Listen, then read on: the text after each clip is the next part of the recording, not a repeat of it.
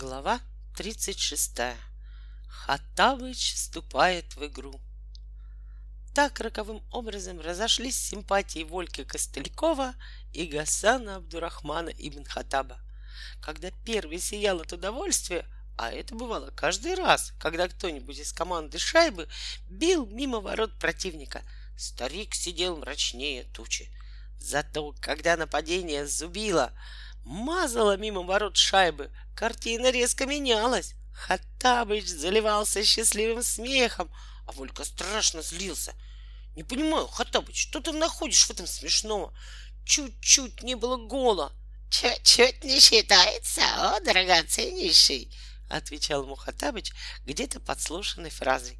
Старик, впервые столкнувшийся с футболом, не знал еще, что бывают болельщики, Волькино огорчение по поводу солнца, бившего в глаза команде Зубила, он воспринял как простую заботу мальчика о справедливости.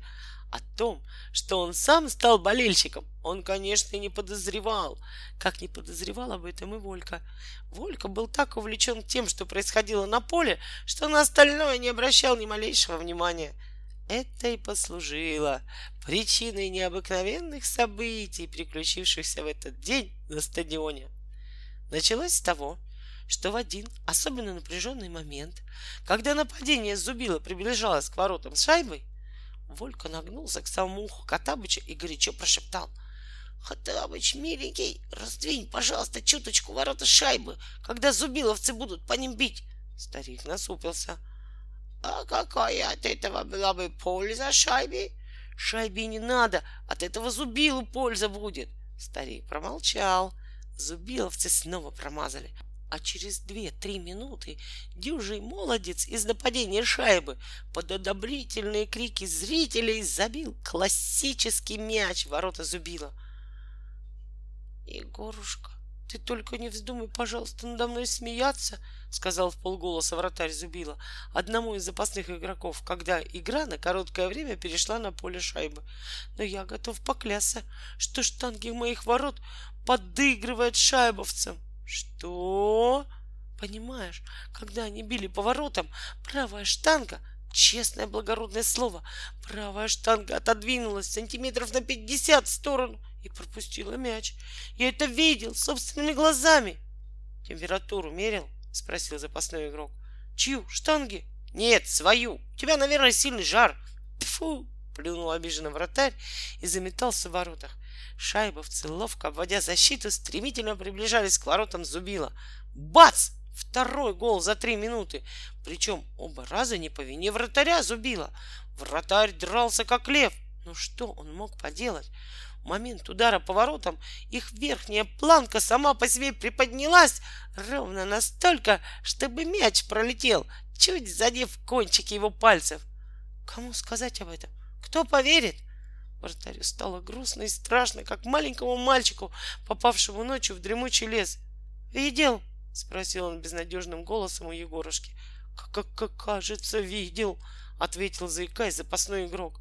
«Только никому не скажешь, все равно никто не поверит». «Тут-то и оно, что никто не поверит», — скорно согласился вратарь Зубила. А в это время на северной трибуне разгорался тихий скандал. Дело в том, что за секунду до второго гола Волька заметил, что старик тайком выдрал волосок из бороды. Зачем вы ему это? За беспокойством подумал Волька, который все еще не догадывался, какие события назревают на футбольном поле. Но и эта мысль пришла Вольке не сразу. Слишком уж плохо для Зубила оборачивалось сегодняшнее состязание. Было не до старика. Однако третий гол в ворота Зубила сразу разъяснил обстановку. В самом деле, приближался конец первой половины игры, и счастье как будто обратилось наконец лицом к Зубилу. Игра перешла на поле шайбы. Зубиловцы, что называется, землю рыли, и вскоре лучший их нападающий с невероятной силой подал мяч в верхний угол ворот шайбы. Все 80 тысяч зрителей с неописуемым волнением привскочили со своих мест. Этот верный гол должен был открыть счет Зубила. Волька и Женя, дружно болевшие за Зубила, радостно подмигнули друг другу, тут же разочарованно вздохнули. Был верный мяч, а ударился в верхнюю штанку, да еще с такой силой, что звон пошел по всему стадиону. Звон мяча слился с громким воплем, который издал вратарь шайбы. Опустившаяся штанга спасла вратаря от гола, но зато прибольно стукнула его по голове. Теперь Волька все понял и ужаснулся. Гасан Абдурахман Ибн Хатаб, сказал он дрожащим голосом. Что же это такое? Ты же знаешь, что мы оба, и я, и Женька, болеем за Зубила, а ты, выходит, совсем наоборот, болеешь за шайбу? Увы, о благословенный. Это так, удрученно ответил старик. Разве я не спас тебя от заточения в глиняном сосуде? Горько продолжал Волька.